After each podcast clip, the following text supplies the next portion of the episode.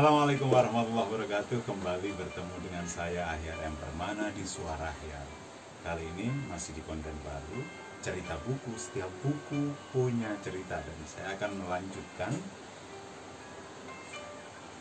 Pembicaraan tentang buku Kiai Haji Budi Harjono Kafilah Cinta Seperti pada episode sebelumnya. Oh ya, cerita buku ini selain di YouTube juga bisa Anda simak di podcast di Spotify dan Anchor.fm di AMPOD Ampot Akhir Permana Podcast. Juga bisa Anda simak di Facebook Akhir Permana Instagram TV IGTV Akhir Permana. Mudah-mudahan semakin banyak Anda yang suka dengan cerita buku ini. Jika Anda suka, silahkan like, share, subscribe, dan itu akan menjadi energi tambahan untuk terus menghasilkan konten yang seperti ini. Baik, saya akan lanjutkan tentang kafilah cinta Kiai. Kafilah cinta ini berisi 37 cerpen cerita pendek karya Kiai Budi rata-rata terdiri atas 500 sampai 600 kata per cerpen. Benar-benar selesai dalam sekali duduk seperti definisi cerpen yang mutabar itu. Yang menarik cerpen-cerpen di judul Kiai Budi di kumpulan cerpen Kafilah Cinta Kiai Budi ini memiliki judul yang keren. Agak-agak beraroma clickbait alias jebakan klik macam berita di media online. Judul yang mengundang rasa penasaran pembaca. Judul-judul seperti sila semila mu'ana tasalsul bagi saya memiliki daya ungkit atas rasa penasaran pembaca. Paling tidak pembaca akan bertanya oh foto itu kemudian ada juga judul-judul yang memiliki muatan filosofis macam hujan cahaya, luwung suwung, atau galih kangkung. Saya kira juga memiliki daya tarik yang tidak kalah kuat. Pembaca berkualitas tinggi macam saya tentu akan lebih jujur pada cerpen-cerpen dengan judul yang menyerempet bahaya macam berjumbu atau londe Nah, bagi saya salah satu kekuatan cerpen Kiai Budi selain judul adalah tokoh berikut cara pengarang membangun karakter tokoh-tokohnya. Tokoh-tokoh dalam kafilah cinta serasa nyata dari sekitar kita. Penamaan tokohnya juga sederhana tetapi konotatif sekaligus asosiatif dengan karakter tokoh. Tokoh Mbah Semilah yang semeleh, tokoh Mbah Kabul yang giat berusaha, atau Kang Markenyek dan Kang Madani. Dan rasa-rasanya ini berasal dari kata ngenyek atau mengejek dan madani atau memberi atribut buruk dalam bahasa Jawa. Saya merasa tidak ada keinginan pengarang untuk mem memberikan nama-nama yang canggih, yang keren, tetapi lepas sama sekali dari karakter tokoh. Oh ya, kehadiran tokoh-tokoh dengan nama-nama biasa itu membuat saya sangat dekat, merasa sangat dekat dengan cerita. Saya kira pembaca lainnya juga mengalami hal yang sama. Sebagai pengarang, saya kok yakin Kiai Budi memiliki pemahaman yang lebih dari cukup mengenai proximity, istilah dalam jurnalistik yang merujuk pada kedekatan sebagai salah satu nilai dan daya tarik bagi pembaca. Dengan kedekatan itu pembaca setidaknya saya merasa dekat atau bahkan menjadi merasa menjadi bagian dari cerita. Saya merasa kenal dengan tokoh-tokoh yang digambarkan Kiai Budi dalam kumpulan cerpen kafilah cinta ini tokoh orang bersarung yang memberi uang pada Susi, lonte yang tidak kepayon, rasanya saya kenal. Coba saya petikan. Apa Mas Kia, Mas Kiai kok pakai sarung? Tanya Susi memotong pembicaraan. Bukan mbak, aku orang Bali. Kata orang bersarung itu menutupi jati dirinya. Sepertinya saya pernah melihat di TVRI Semarang menjelang buka puasa. Kalau tidak salah Kiai Syafi'i. Lacak Susi. Bukan, hanya mirip barangkali. Jawab orang bersarung. Ini termuat di cerpen Lonte halaman 97-98 kumpulan cerpen kafilah cinta. Kiai Syafi'i saya merasa kenal dengan tokoh itu. Mudah-mudahan Anda juga kenal. Apalagi tokoh dalam cerpen sila saya merasa benar-benar mengenalnya.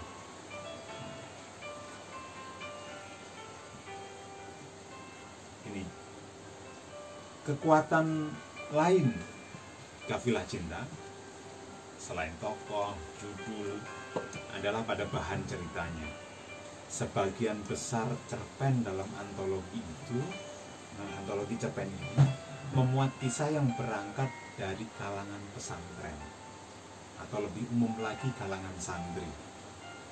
Cerita tentang kiai seperti Mbah Arwani dalam cerpen Sopir dan Kene Mbah Munif dalam cerpen Mu'an Antasalsul Kiai Roshid dalam cerpen Kelana atau Kiai Tubagus dalam cerpen Senampan mendedahkan kehidupan kiai yang tidak biasa pada sisi yang mungkin belum banyak diketahui orang.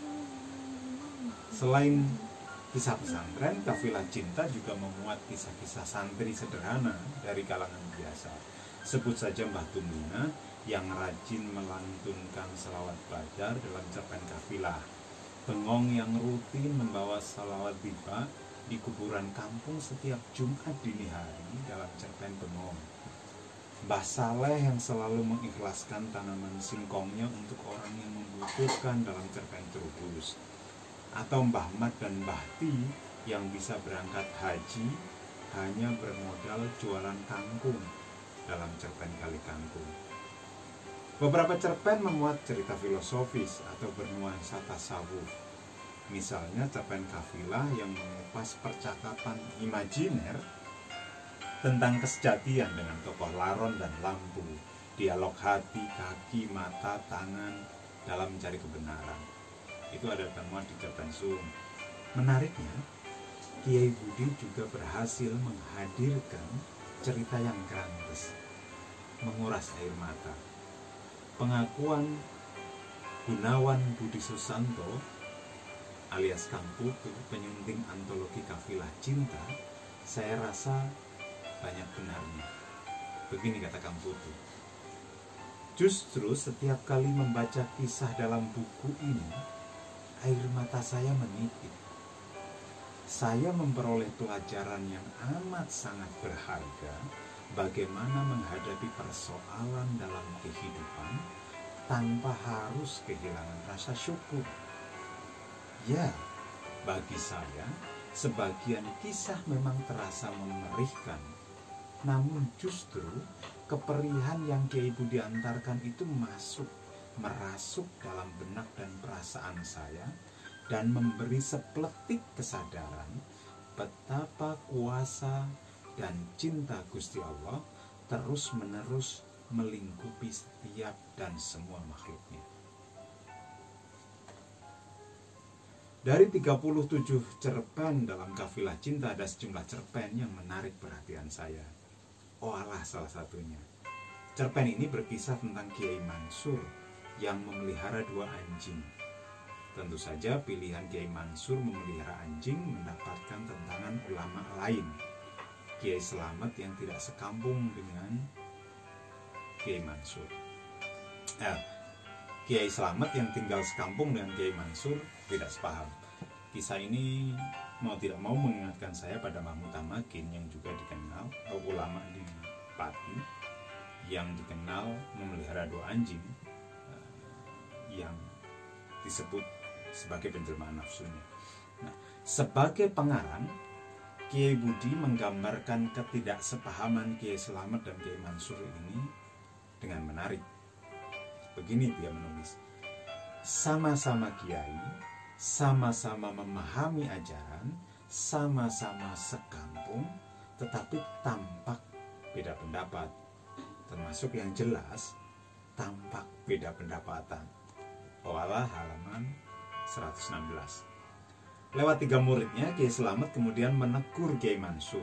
Bukan hanya menegur, ketiga murid itu, Kang Markenye, Kang Madani, dan Kang Kepuk, meremehkan bahkan menghina Kiai Mansur. Mereka tidak tahu oleh sang guru, Kiai Selamat, mereka sengaja dibenturkan dengan Kiai Mansur demi mendapatkan pelajaran nyata.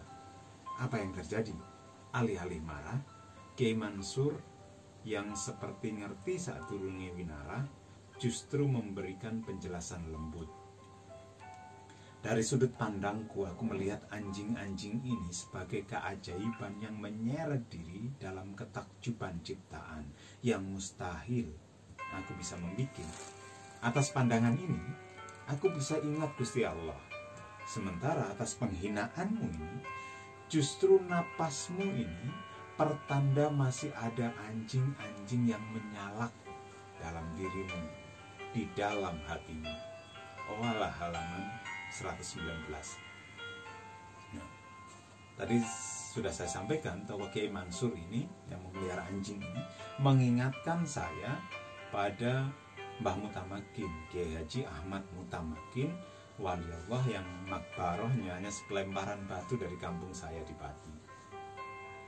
Mbah Mutamakin juga memelihara dua ekor anjing. Konon kedua anjing itu namanya keren Abdul Kohar dan Komarudin merupakan penjelmaan nafsu ulama yang hidup pada masa pemerintahan Amangkurat IV sampai dengan Pakubuwono II sekitar abad ke uh, eh, 18 tersebut. Kemudian cerpen kedua yang menarik, cerpen ketulusan. Cerpen ini memiliki tokoh utama Jalaluddin Rahmat ini juga menarik cerpen itu mengisahkan penolakan Kang Jalal demikian panggilan sang tokoh dari jemaahnya yang melarang orang berdiri untuk berselawat bagi Nabi dan juga kegiatan maulid. Bid'ah katanya. Nah begitu membaca nama tokoh dalam cerpen ini yang hadir sebagai kata pertama dalam cerpen langsung saya teringat pada Jalaluddin Rahmat pakar komunikasi yang juga tokoh Ikatan Jamaah Halul Bait Indonesia Jabi. Mantan dosen Universitas Pajajaran yang sempat menjadi anggota DPR RI periode 2014-2019 ini juga memiliki nama panggilan Kang Jalal, persis tokoh dalam cabang ini. Kebetulan pada 2005 saya pernah mendapatkan tugas dari kantor untuk wawancara panjang dengan Kang Jalal yang dikenal sebagai tokoh Syiah itu. Di penghujung kisah dalam cerpen ketulusan, Kang Jalal bertobat. Setelah mendapati Mbah Darwan menjemput ajal dengan indah. Di ujung sakaratul maut, Mbah Darwan yang merupakan jemaah Kang Jalal memberikan wasiat. Besok pagi buatlah selamatan bagi kanjeng Nabi. Wasiat itu sebagai ekspresi kecintaan kepada Rasulullah Muhammad yang Mbah Darwan berharap mendapatkan syafaat sehingga cinta Allah turun kepadaku. Saya kira sampai di sini dulu.